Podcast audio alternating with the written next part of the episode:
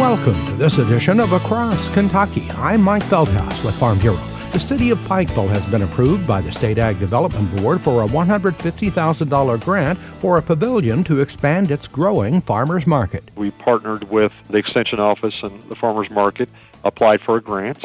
The city put in $250,000 and applied for a grant through the Kentucky Agricultural Development Funds to seek the necessary funding to do this project in two phases. Pikeville City Manager Donovan Blackburn says the current farmers market has been popular, so much so it's outgrown current facilities. City planners are all in to make the expansion a significant economic development project. The city currently owns a piece of property next to our sportsplex beside the independent school system, which is prime property sits right off of US 23 with good exposure, plenty of parking, and also allows us to kind of include the independent school system, the high school system, as part of this.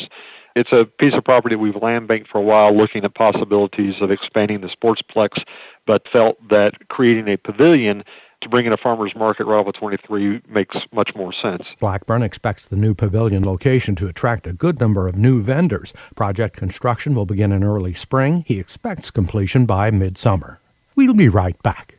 Kentucky Farm Bureau President Mark Haney. You know, we've got a unique situation for Republican voters this year. On March 5th, they will caucus to determine the party's choice for the presidential race. We urge all eligible voters to participate that day. That's Saturday, March 5th, 10 a.m. to 4 p.m. For the caucus location in your county and complete procedural details, go online to rpk.org slash caucus. This message, a public service of Kentucky Farm Bureau. Pikeville City Manager Donovan Blackburn says existing nearby restroom facilities will serve their new farmers market pavilion at its new location off Highway 23. He says consumer demand for and farmer interest in that market has been strong. Last year they grew the market. They were averaging between, I think, 15 to 20 local farmers.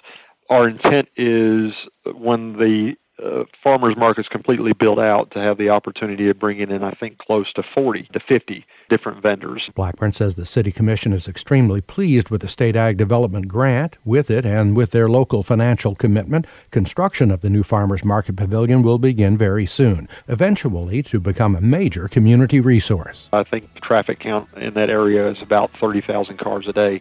So great exposure, much safer conditions, and will allow a lot of those that are doing roadside stands to help us consolidate all that into one location. So you become a destination location. Pikeville City Manager Donovan Blackburn. And that's today's Across Kentucky. I'm Mike Feldhaus on the Farm Bureau Radio Network.